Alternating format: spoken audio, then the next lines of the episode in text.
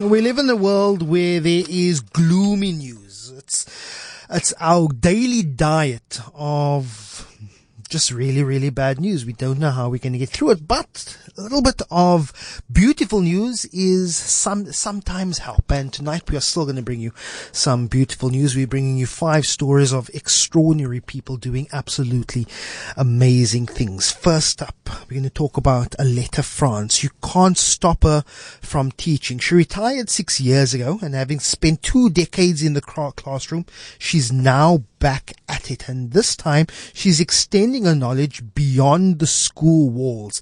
Um, she teaches outdoors. It's an unusual choice, but uh, one based on her observations of living on the Cape Flats where she's witnessed a correlation between illiteracy and school dropouts. And when children struggle to comprehend what's being taught, they don't see the point of attending. So Aletta pushes more kids to find confidence and purpose in, uh, than in a gang who find more purpose in gang affiliation than they find in education, and she believes that her methods could be a solution.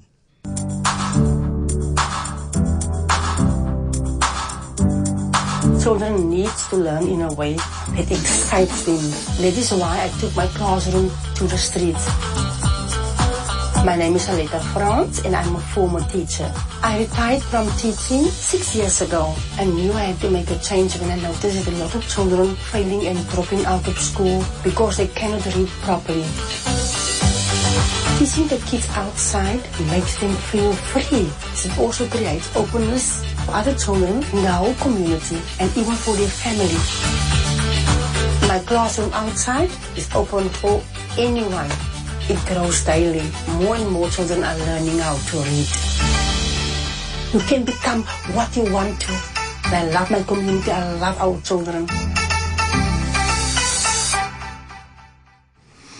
Next up, Julian Grobler yanks the horse's reins and steers his horse over the obstacle and lands with ease. And considering his childhood, it's incredible to see young Julian perform these show jumping stunts. He was assumed dead while he was still in the womb and almost passed away during birth. And when he was diagnosed with cancer, uh, and then he was diagnosed with cancer at only 18 months old. He has beaten the odds so many times, but his self-esteem plummeted, leaving him uh, in a blanket of introversion. And then Julian started horse riding and took a leap forward towards his confidence. And then at the age of 12, he joined the uh, equestrian center that develops the talents and characters of young riders. And Julian began his show riding journey. He was extremely shy and he was demotivated, but learning to ride and strengthening the bond with his horse had brought him out of his shell. My name is Dylan Grobler and I'm a show jumper. I started show jumping when I got into the IEA Elite. It's an academic and equestrian academy. I was diagnosed with cancer when I was 18 months old. It was hard for me and my family but we got through it. I've been in remission for 10 years. Ever since I was little, I used to be shy, but show jumping changed it all. Horse makes me feel very happy and excited. Horse riding made me make friends and improve my school marks. So far I won four first places and two second places when you find your passion, confidence follows.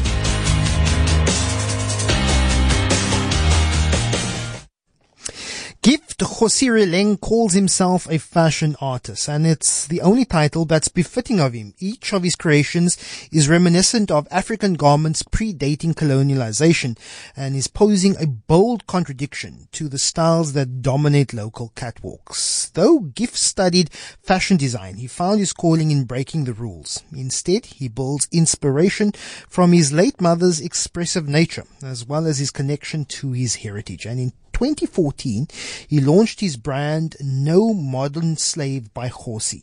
Designing from gut feeling, he elaborate, he collaborates with clients and incorporates national elements like shells, feathers, leather, and rope. Each of his pieces transcend cultural differences and invoke pride in the earth. My name is Gift Khosirileng. I'm from the Northern Cape and I'm a costume designer. My late mother, she used to make her own clothes and that's why I actually started, you know, making my own stuff as a child. It's evident that it, as a country we've become very westernized and kind of losing touch with our indigenous roots. What do we tell our great grandkids? Who are we really? Are we really African people? Because we've lost so much of ourselves. I don't believe in fashion trends. I don't believe that people are supposed to tell you what it is that you need to wear. So no modern slave is really just you being rebellious and allowing yourself to tell your own true stories. I am Khoisan Mix, and my work is very rooted in that identity and I celebrate that a lot. My clothing represents identity and individuality. I think it's very, very important for every single African person to celebrate their heritage and obviously to also be the writer of their own narrative. Teenage girls face countless challenges, but some face the most daunting of them all, motherhood, and the shame and strain of unplanned pregnancies often thrust them out of the classroom and into the nursery. In 2018, more than 100,000 teenagers gave birth in South Africa, the majority of whom did not finish high school. And their plight is exacerbated by marginalized backgrounds and weak support systems. And without the knowledge and skills to promote a promising future for their children, this pattern is often repeated. But Suraya Williams is determined to design a new one. And despite having a talented dressmaker as a mother, uh, Suraya only grew up to loving sewing clothes after her mother mother's passing. And with her passion realized, she soon sought out to design dresses for her own community. And in the process, she got to know girls in her fitting room as well. So she started her organization, Design 26 Foundation, which is a that which hosts sewing projects and also offers counseling and motivational sessions for those young girls who deserve a second chance. My name is Suraya Williams. I am from Mitchell's Plain and I am the founder of the Design 26 Foundation. Design 26 aims to provide hope of a second chance to teenage girls and underprivileged moms.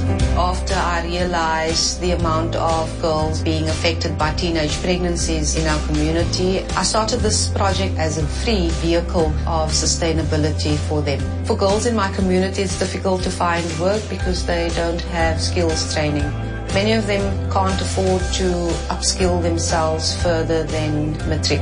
I teach these girls to make clothing, but also to have confidence in their ability. I want the girls who come to my program to believe that they are destined for more, to empower themselves and aspire for a better future.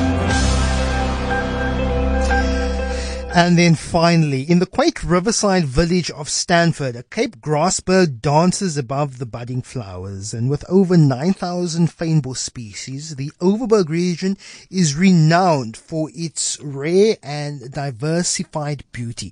But a silent killer lurks here. The Port Jackson willow is an alien tree and it's threatening the growth and survival of our, of our indigenous flora.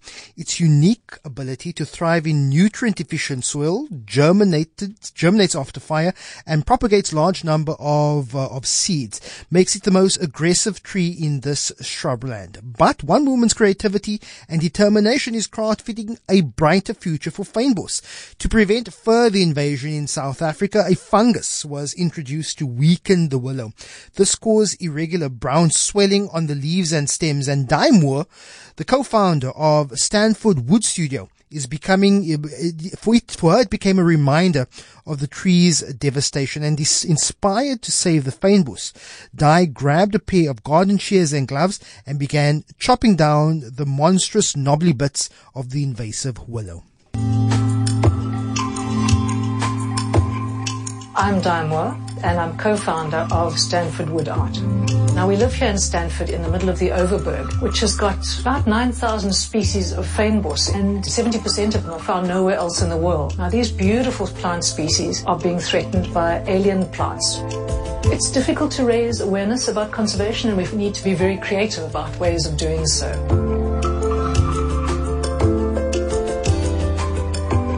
we've found a way to turn something which would normally be very depressing and sad into something really beautiful.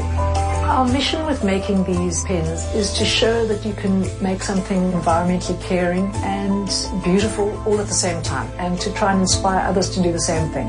My goal going forward is to build a business, to create employment and at the same time to do my little bit to help save the planet.